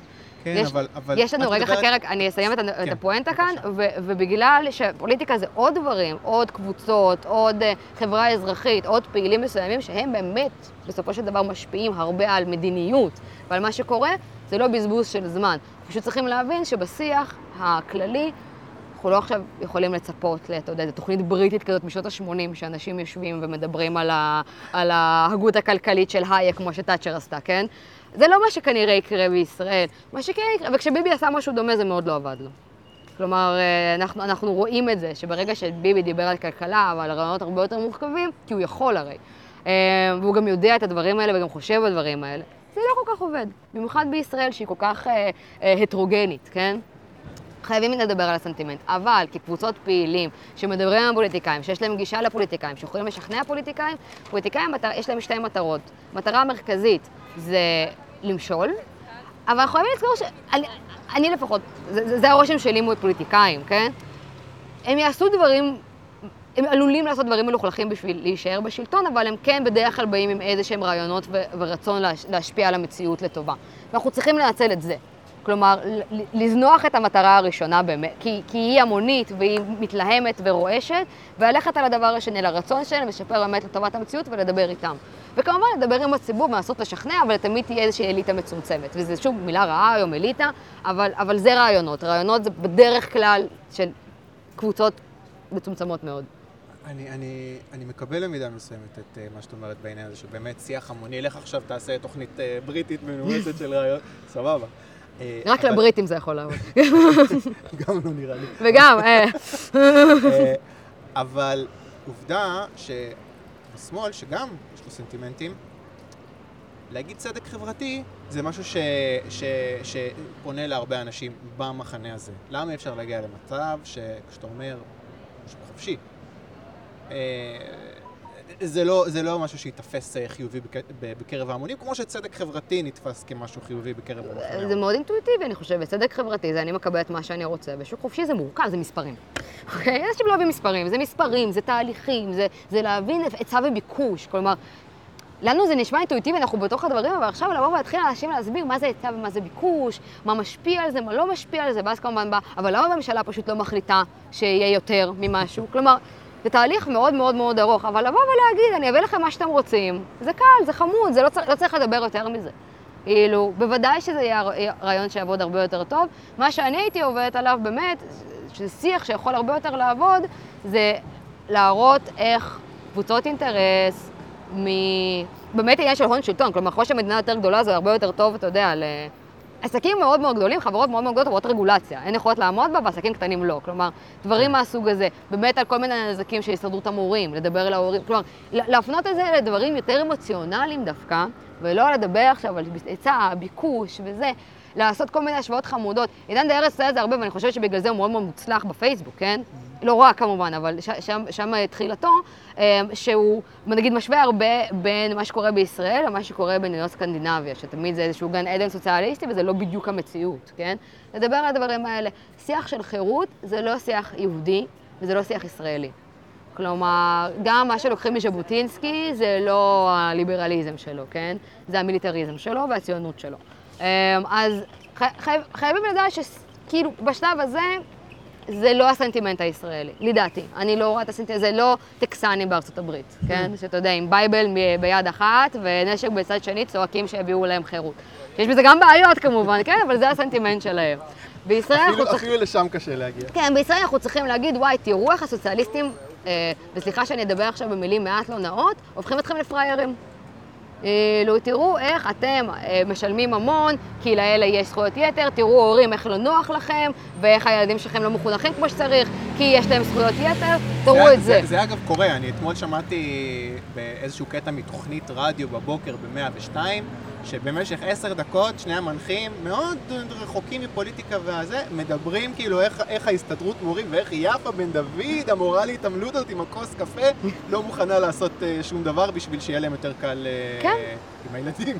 כן, כן, וזה מה שצריכים להציף כל הזמן, כל הזמן, כל הזמן. שוב, תוך כדי להיכנס לעמדות מפתח. וזה שוב, זה תהליך מאוד מאוד ארוך, כן? אבל אנחנו חייבים להבין שהשיח בישראל הוא שיח מעמדי. זה, מה ש... זה, זה, זה, זה הסנטימנט ה... הישראלי. גם ההיסטוריה היהודית מאוד מאוד מתחברת לזה, של מדכאים ומדוכאים. כלומר, לא יכול להיות מרקסיסטי בהכרח, כן? אבל זה מאוד מאוד מתחבר. ו... ואם אנחנו רוצים באמת, מבחינה המונית יותר, להציף את זה לשיח, זה לא שוק חופשי וחירות וכל הדברים האלה, זה להראות, וואי וואי, תראו איך מדינה ואיך ה... האריסטוקרטים האלה של אה, יפה בן דוד וכו', אה, בסופו של דבר הופכים אתכם לפראיירים ומנצלים אתכם. שזה מבחינה אינטלקטואלית קצת עצוב לי, אבל לדעתי זה מה שיעבוד. זה, קשה לי לשמוע את זה, ואני לא, ואני לא מוכן להיכנע. אבל בוא נדבר על יאיר לפיד, הזכרנו אותו. כתבת פוסט על ציוץ שלו בטוויטר, אני אקריא את הציוץ. המדינה משתנה, אני גם אעשה את זה בכל יאיר לפיד. כן, כן, כן. המדינה משתנה, שינוי הוא תהליך מורכב. תמיד יהיו כאלה שינסו להילחם בו ולחזור אחורה. אנחנו לא חוזרים אחורה. מדינת ישראל מתקדמת למקום טוב יותר. מעבירים תקציב, מעבירים הילוך. זה הפוסט. מה הבעיה? אתה עושה יופי של יאיר לפיד. אני שמח. כן, כי פעם הייתי מזדהה עם מסרים כאלה, זה עדיין נשמע לי קצת כאילו, טוב, מה הבעיה? הוא דיבר יפה, אז מה הבעיה? מה גם הכי טוב פוסט? מה לא בסדר מה שהוא אמר? כאילו זו הנקודה בעצם, הכל תמיד בסדר. לא, יאיר לפיד הוא דמות. אני חושב שיאיר לפיד מייצג את ממש, הוא איש בן זמננו, במובן הכי רע שאפשר, וגם במובן די טוב. אני נורא אוהב את הטורים שלו בשבע ימים, אני הייתי קורא אותם, אני אמרתי, וואי, הוא... הוא נוגע במשהו. כשהייתי בת 19 אז באתי ליאיר לפיד, אבל, אבל, ולא כי חלילה אני אומרת שרק אנשים צעירים צריכים, יכולים לעשות את זה, אני גם לא בזה על אנשים שמצביעים ליאיר לפיד, אנשים שרוצים באמת שיח חילוני יותר, שיח אה, אה, שהוא באמת הרבה יותר מדבר על מדינת ישראל, לא במובנים, ה, אתה יודע, המסורתיים, הרבה יותר, אני יכולה להבין את זה, כן? כלומר, לא אנשים אוויליים שמצביעים לאוויל, למרות שהוא כאילו... אני, ו... אני אפילו אהיה קצת סנגור שלהם ואגיד, וואלה, אמרת קודם שפוליטיקאים עושים דברים מלוכלכים, אבל גם רוצים לעשות uh, יותר טוב, אולי גם הוא רוצה לעשות uh, יותר טוב. אז מה הבעיה עם יאיר? אז זהו, אז אני חושבת שיאיר לפיד, אני, שוב, אני לא לו את הסנטימנט הזה, אבל מה שיפה מאוד ביאיר לפיד, שהוא באמת לוקח את שיח הריקנות והופך אותו לתורה שלמה, וזה, וזה מדהים, כי זה בעצם בגדול מה שקורה עכשיו. תחשוב מסלף-הלפ להייטק, ולפוליטיקה, הכל הולך בסיסמאות ריקות של דברים שנשמעים טוב, כל התאמין בעצמך ותצליח, כל הכל יום הוא יום חדש, אני לא יודעת, כל ה... אתה יודע, השלטים האלה שתמיד תולים במטבח, של מסרים חיוביים שלא אומרים שום דבר, זה בגדול יאיר לפיד, הוא שלטים למטבח, פשוט של הפוליטיקה הישראלית. ו... וזה, וזה מה שעצוב, כי המקום שלהם זה במטבח, אוקיי? ולא בפרלמנט. אנחנו... את אומרת לי משהו שכל הפוליטיקאים עושים, מה יאיר לפיד מיוחד? אני לא חושבת, כי למרות שגם לנתניהו, שוב, הוא מאוד מאוד מקדם את הסנטימנט של דפקו אותנו, לקחו לנו, עשו לנו, יש לו עוד. יש לו גם פעולות, שוב, א', קודם כל גם נתניהו, יש לו הרבה ניסיון, כלומר, אפשר, אפשר לקחת כל מיני דברים שהוא עשה, אני חושבת שאי אפשר להתכחש... אני חושבת שאי אפשר, נגיד, להתכחש להישגים, ה... לפחות הסכמי השלום של נתניהו. כן? כלומר, אוקיי. גם אם אנחנו יכולים לחשוב, ואני חושבת שהרוב חושבים שהוא יוכל לעשות הרבה יותר, יש דברים שהוא עשה, שהם אפילו הרבה פעמים אפילו מנוגדים קצת לדברים שהוא באמת אומר. אגב, גם נתניהו, אולי לא בזמן האחרון, אבל הוא גם היה מאוד מאוד פעיל כפוליטיקאי בעניין של הרגולציה והפחתה של רגולציה. הוא עשה, אה, ממה שאני זוכרת שקראתי בעבר, כמה באמת דברים אה, שהם מקילים על הרגולציה. כלומר, הוא כן... פעל בכל מיני תחומים שונים, וכמובן אנחנו יכולים לראות באמת את ההישגים שלו אה, מול, אה, לדעתי זה הישגים מול ארה"ב, את השיער אחורה, כי נראה לי שזה נוגע... בטח, בטח. וזה לא טוב. אמ, אוקיי, אבל אה, ליאיר לפיד, אני לא חושבת על... ההישג של יאיר לפיד זה להגיד מסרים שנשמעים לאנשים טוב. אבל עדיין לא היה ראש ממשלה. זה, זה מספיק להיות שר.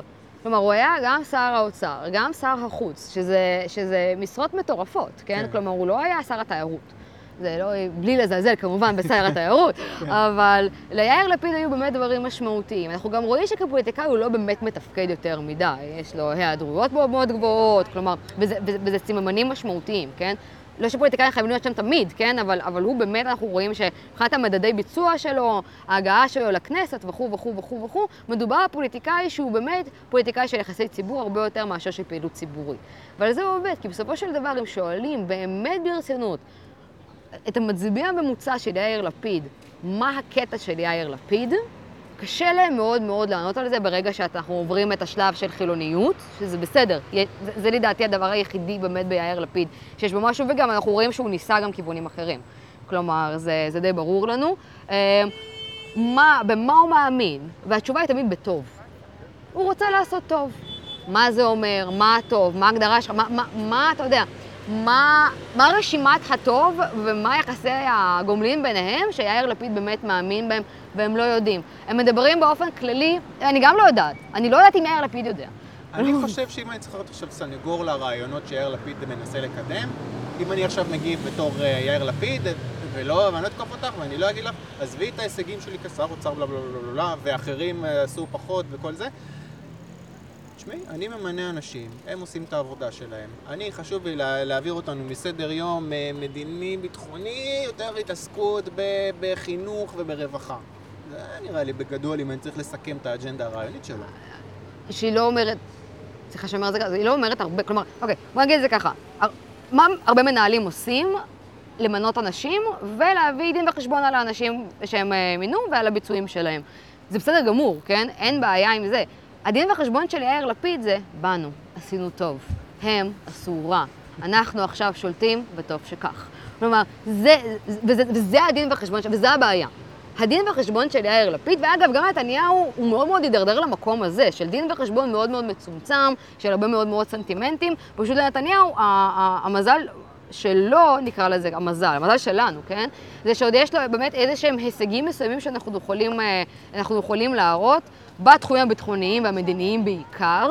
אה, אבל לפחות הם ישנם. ואז הוא באמת מביא על זה דין וחשבון, ואנחנו רואים שיש בזה איזשהו בשר מסוים, אבל כמובן לא מספיק, ואגב, אני חושבת שזאת אחת הסיבות שגם הליכוד, הרבה אנשים מתחילים להרגיש לא בנוח עם הליכוד, כי ראש הליכוד, הבלתי מעורער, הוא, אתה יודע, הדין וחשבון שלו הופך להרבה הרבה הרבה יותר, שוב, סנטימנטים, ובגדו בנו, לקחו לנו, וכו' וכו'. יאיר לפיד לא, זה באנו, עשינו טוב, הם עשו רע.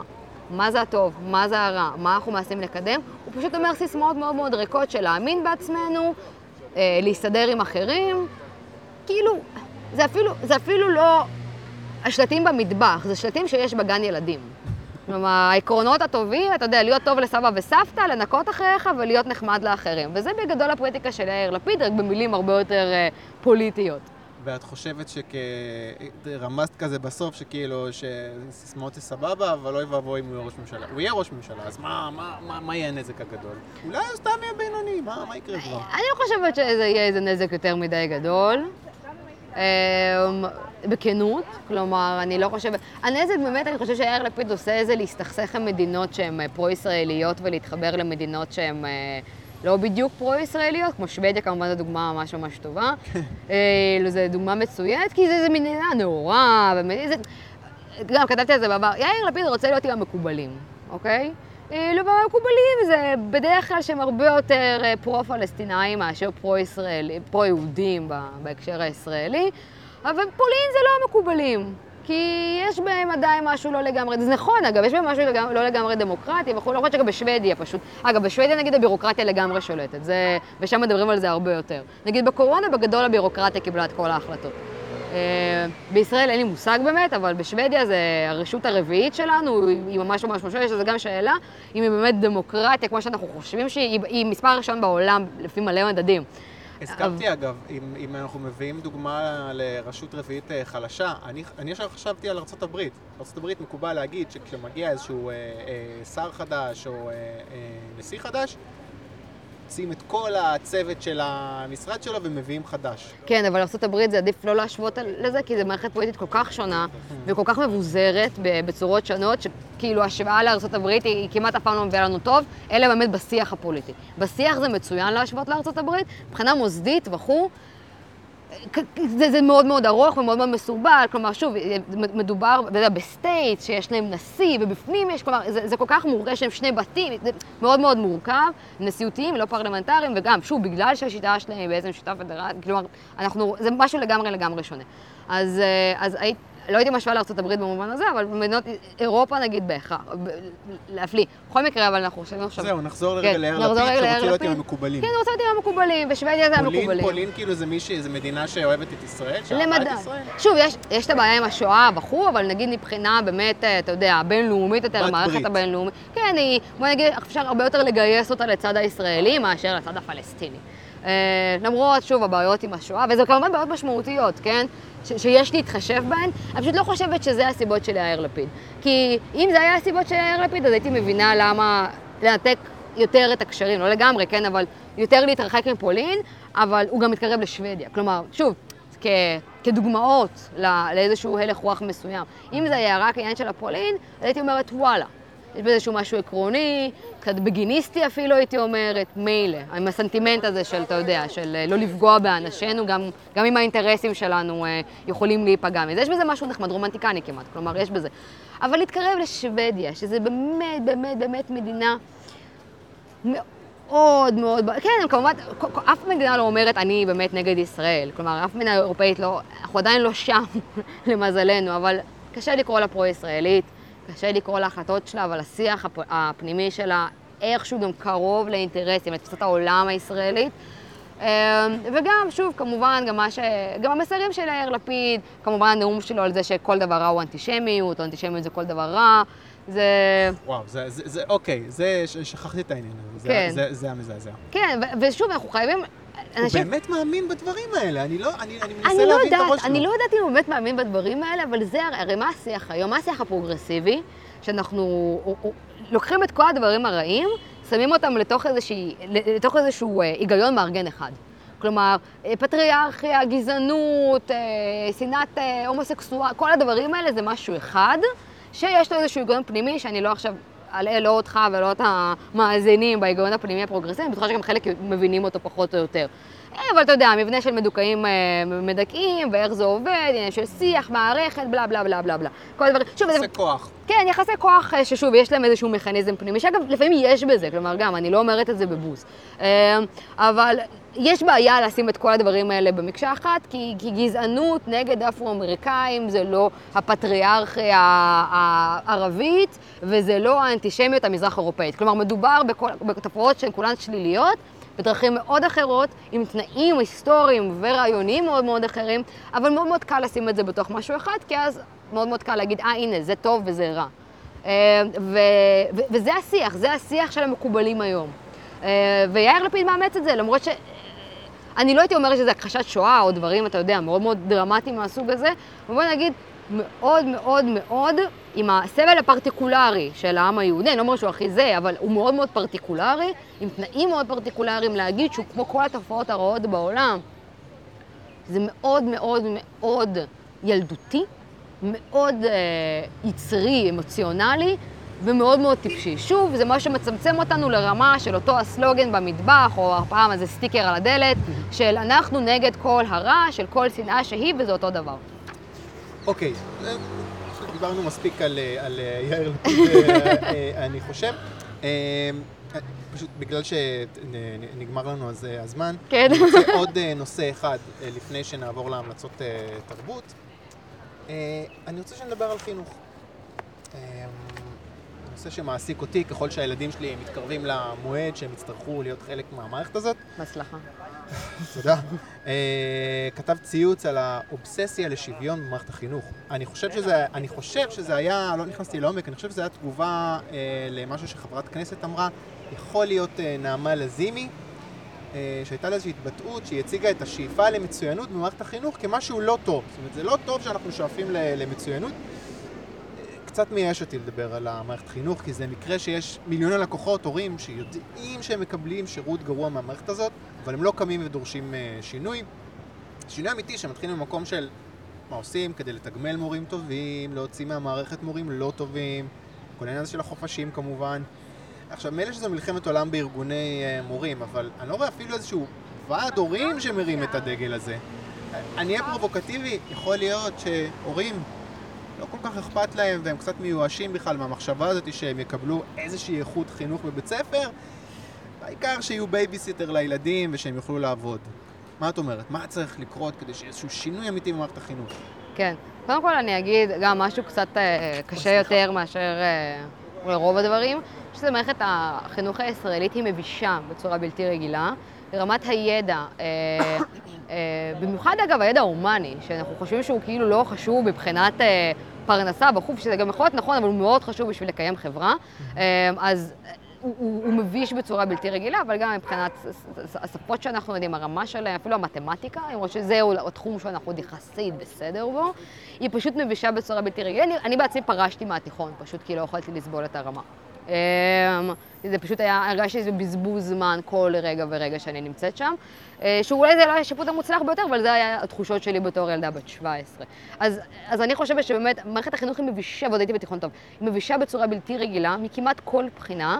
אמ, והיא, הופך, והיא רוצה להיות יותר ויותר מבישה עם כל ה... "אמ, כן, בואו עכשיו אה, חינוך לשוויון, גם על חשבון של מצוינות. שמעתי, אני לא יודעת אם זה נכון, אבל שמעתי שבגדול הבית ספר שבח מופת, שבעיקר היה של דוברי רוסית, אז uh, בגלל באמת אה, אחוזי המצוינות שלו וכו' וכו' וכו', מאוד מאוד ניסו לשנות שם את הדברים, מה שבית ספר בסוף, בסוף נסגר. ממה שהבנתי, אם זה נכון, אבל, אבל, אבל גם אם זה לא עדיין, זה לא בלתי סביר לנו לחשוב אפילו על אפשרות כזאת, כי זה באמת מה שמערכת החינוך שלנו עושה. עכשיו, למה להורים לא אכפת? אני לא יודעת אם להורים לא אכפת, כמו שפשוט מדובר בקבוצה גדולה מדי, בשביל שבאמת היא תוכל לבטא את האינטרסים שלה, אנחנו יודעים, ככל שהקבוצה יותר גדולה, יותר קשה לה להתארגן. בגלל זה, כמו, כמו אגב, כמו שאמרנו לפני זה, אבל יש פה למפלגות. לגזור. איך לא בא פוליטיקאי שאומר, תקשיבו, אני הולך לשנות את מערכת החינוך. הוא יכול לגזור קופון גדול הם, מאוד. הם תמיד אומרים את זה. פשוט אה, זה תמיד עם האינט... הרי תחשוב שכמה, כמעט כל שר החינוך עכשיו בא עם רפורמות. כאילו, אה, זה בדרך כלל גם רפורמות אה, די עלובות כאלה, אבל שנשמעות די, די מוצלח, של אה, איך, איזה רפורמה, משהו חינוך שבלב, משהו בלב, תמיד יש איזה לב כזה, או, או בדרך כלל לב. זה איזשהו שיח כזה של השרים, אה, שמה שהם רוצים לעשות בגדול זה לגרום לילדים להרגיש טוב ונאהבים ולא טועים אף פעם. ואני חושבת שההורים מזדהים עם זה. כי אני חושבת שזה בגדול, אם אנחנו מדברים על סנטימנטים, זה בגדול הסנטימנט היום של ההורים, שילדים שלהם לא צריכים לסבול אף פעם, אה, אסור להם להיכשל בשום דבר, אה, ובגלל זה, גם בגלל זה גם יש את ההצעות האלה שבמקום אה, שלא יהיו ציונים, אלא פשוט סמיילים כאלה, כלומר, יותר ויותר... פה, פה אני רוצה דווקא לחלוק איתך. אני חושב שהורים, בטוח אני, אבל אני לא חושב שאני בעמדת מיעוט פה. זה כאילו סיסמאות לחוד, לחוד דברים שכאילו באמת ה virtue signaling הזה, כל המילים היפות האלה. כן. והילדים שלי זה משהו אחר לגמרי. אני רוצה שהילדים שלי, שיהיה להם עתיד אה, טוב, ואני יודע שזה אומר אנגלית ומתמטיקה בבית ספר. בטוח שיש הרבה הורים שכאילו אומרים, זה מה שאנחנו רוצים. אבל בגדול, זה מה שיש. כלומר, זה, זה, זה הנקודה, וזה בדיוק הס- מה, מה, שבעייתי קצת. כלומר, הרי אף אחד לא באמת יפגע באנגלית ובמתמטיקה. כלומר, זה לא, כאילו, זה די ברור שבשביל זה אתה צריך להתקדם בשוק העבודה. אבל זה כמובן גורם למערכת החינוך להיות מאוד מאוד עלובה, כי בלי שאתה יודע את כל היתר, אה, ואגב, גם, עם פיתוח גם של גם מדעים מדויקים, גם אבל כמובן, אה, שוב, לימודים הומניים, אנשים הופכים למאוד מאוד מצומצמים ומאוד מאוד מאוד לא ממושמעים. אה, בר- בר- ברמה הרוחנית קצת גבוהה יותר, כן? כלומר, הם לא יודעים היסטוריה, הם לא יודעים הקשרים, הם נהיים יאיר לפידים כאלה. כלומר, אה, אה, שוב, לא שהידע שלו במתמטיקה ובאנגלית הוא טוב, בוא נגיד שגם אם היה לו, הוא לא היה שונה מדי ממה שהוא עכשיו. זה לא הידע שבאמת משמעותי. ובכל השאר אפשר תמיד להתפשר ולעשות את ה virtue signaling הזה. ו... וזה פשוט באופן הכרחי מוריד את הרמה עוד ועוד ועוד ועוד, עד שיכול להיות בסופו של דבר זה גם יגיע ללימודי המתמטיקה והאנגלית, כן? אבל אני לא חושבת שזה באמת הבעיה בישראל. הבעיה בישראל זה שמערכת החינוך שלנו היא מאוד מאוד מאוד מצומצמת, וכל היתר היא מאוד מאוד מתפשרת, היא לומדת לילדים היסטוריה, לא אזרחות, לא ספרות, הם הופכים לבורים, אנשים מאוד מאוד חלולים ושטחיים, שוב יאיר לפידים, וסליחה שאני משתמשת בהשוואה הזאת, שוב היא פשוט המדויקת ביותר בעיניי לדעתי. אה, מתוך הרעיונות החברתיים של שוויון, אחווה וכל מיני, ולא חירות, אה, של שוויון, אחווה, ואתה יודע, אה, תמיד לגרום להם להרגיש טוב, ותמיד לגרום להם, אתה יודע, אה, להרגיש מוצלחים, אז למה שהם לא כולם ירגישו מוצלחים? סבבה, יהיה לנו מתמטיקה ואנגלית, ובכל היתר הם יהיו מוצלחים כולם, ואף פעם לא יגידו להם שום דבר רע. ואגב, אני לא בטוחה, אני לא יודעת אם אתה המיעוט או הרוב, אבל אני הרגשתי יותר, פגשתי יותר מדי הורים שפשוט חושבים שמערכת ה... ולא כזה, אתה יודע, מצביעי מרץ מאוד, זה פשוט אנשים, אתה יודע, ש... לא אוהבים שמעירים לילדים שלהם, שחושבים שזה לא בסדר להביא לילד פחות מ-90, שזה, שהם צריכים הרבה יותר ללמוד דברים שהם רוצים, שזה לא צריך להיות קשה, שתהיה להם ילדות כמה שיותר קלה ופשוטה. עכשיו, אני חושבת שזה דבר נורא וזה גורם לאנשים להיות רכוכיים ו- ו- ולא מפותחים, וזה ממש, לדעתי, להיות הורה לא טוב, כן? אמ, אבל... אמ, כלומר, צריכה להיות איזושהי קשיחות בלהיות הורה, כי אחרת הילד שלך לא, לא, לא מתפתח. הילד שלך כן צריך לסבול מאיזשהם קשיים. אז מה, את אומרת לי בעצם שאני פה במיעוט, רוב ההורים... אני לא יודעת אם זה הרוב. אה, אה, מספיק הורים חושבים שהמערכת לא כזאת גרועה בשביל שהמצב יימשך, כאילו זהו, אין מה לעשות. אני לא יודעת אם הם באמת חושבים המערכת מספיק גרועה או לא גרועה, אני פשוט אומרת שהרעיונות האלה שמדברים עליהם הפוליטיקאים, של החינוך שבלב וכל מיני דברים האלה, עובדים היטב על הורים.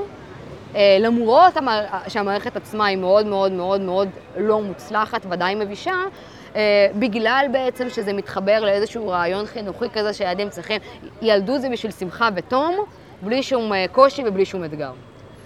אוקיי, okay, טוב, אני, אני בדרך כלל לא אוהב לסיים בפסימיות, אבל בסדר, מה לעשות. בואו נדבר על המלצת תרבות, ספר, סרט, פודקאסט, אירוע שאת רוצה להמליץ עליו. אם לא חשבת על משהו, תני לי רגע, ואני, כי אני רוצה להמליץ על סדרה מצחיקה בהוט וב-yes, שסיימתי את העונה הראשונה שלה, נקראת uh, תושב חוץ, ובאנגלית Alien Resident, uh, חייזר שהחללית שלו מתקלקלת והוא נוחת איפשהו בחלק הצפוני והקר של ארצות הברית, נאלץ לעטות על עצמו תחפושת של אדם ולהעמיד פנים שהוא רופא בעיירה קטנה. Uh, מצחיק, חמוד, עשוי טוב, מיוחד, קצת קווירקי אה, כזה, כדאי לראות. אה, וזה מהסדרות האלה שבאמת, את רואה פרק אחד, את רואה כמה דקות אה, ראשונות אפילו, מבינה או שאת בקטע או שאת לא בקטע, לא צריך עכשיו להתמסר לזה בשביל להבין שזה טוב. דבר שני, אני המלצתי כמה פעמים על ביל בר, זה סטנדאפיסט שאותי הוא מאוד מצחיק. נראה לי שגם המלצתי על הפודקאסט שלו, ואני מודה, הפודקאסט שלו התחיל קצת לשעמם אותי. כי מסתבר שהוא מדבר שם הרבה מאוד על ספורט אמריקאי, שזה לא מעניין אותי פשוט, זה לא... מכיר את זה בכלל. אבל הקטע הכי כיפי בפודקאסט אה, זה כשמאזינים כותבים לו מיילים על הצרות שלהם, והוא נותן להם עצה. הוא, הוא, לא, הוא, לא, הוא לא חכם כל כך, אבל הוא, הוא יצרי כזה, והוא גם אומר, תקשיבו, אני לא אומר לתת לו עצות, אבל אם אתם ת, ת, ת, תבקשו ממני עצה, אני אדבר, אני אגיד מה אני חושב, וזה מאוד uh, מצחיק. אמ, ונהיה קטע כזה שאנשים פשוט לוקחים את הקטעים של העצות ושמים את זה כקליפים אה, ביוטיוב, פשוט ממש עושים אוספים מהפודקאסט שלו רק של העצות, רק של הקטעים האלה, ומכינים קליפים. אז ההמלצה שלי פשוט לכתוב ביוטיוב ביל בר אדווייס, פשוט תלחצו על הראשון שנראה לכם. אה, הנאה מובטחת למי שאוהב את ביל בר, זה ז'אנר מאוד ספציפי בסטנדאפ. מה ההמלצה שלך, דריה? אני חושבת שאלה המלצות מצוינות, שאנשים, אתה יודע, תזכרו אותן. נשמע לי מצוין. בסדר, אז ביל בר, אדווייס ביוטיוב, ו-Alien Resident, uh, תושב חוץ, סדרה בהוט וב-yes. דריה שלייפר, תודה רבה רבה. תודה לך. וניפגש בעוד שבועיים עם עוד ליברל.